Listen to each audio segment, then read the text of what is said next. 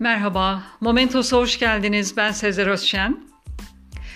Bugün kadınlara dair öyküler yazan yazarların kitaplarından birer paragraf alıntılar yaparak devam ediyorduk. Böyle bir serimiz vardı. Ona devam edelim. Zaten bir ya da iki yazar kaldı. Bugünkü yazar Julia Woznesenskaya. 1940 doğumlu, 2015 ölümlü.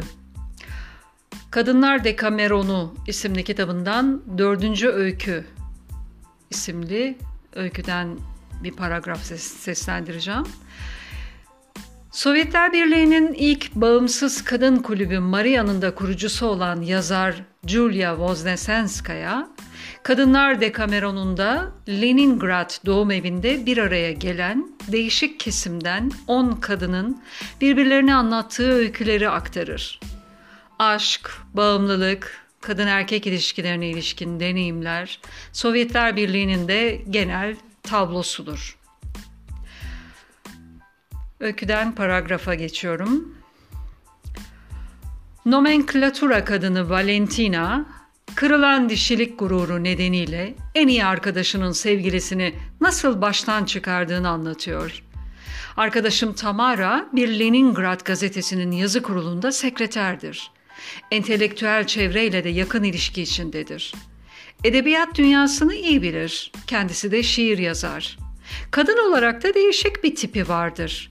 Kumral ve zayıftır ama bu ona çok yakışır. Çok da tatlı ve kibardır. Bu kadar ayrı yapılarda olmamıza rağmen arkadaşlığımız devam etmektedir.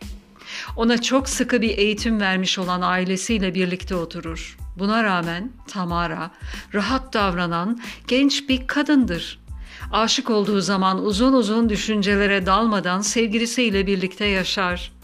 Her önüne gelenle düşüp kalkmaz. Yine de fikirleri son derece açıktır. Evlenmek için de acelesi yoktur. Ayrılıklar ve ayrılık acıları dahil romantik ilişkilere bayılır. Paragraf bu kadar. İlgimi çekti benim açıkçası. Kitabı araştırmayı düşünüyorum.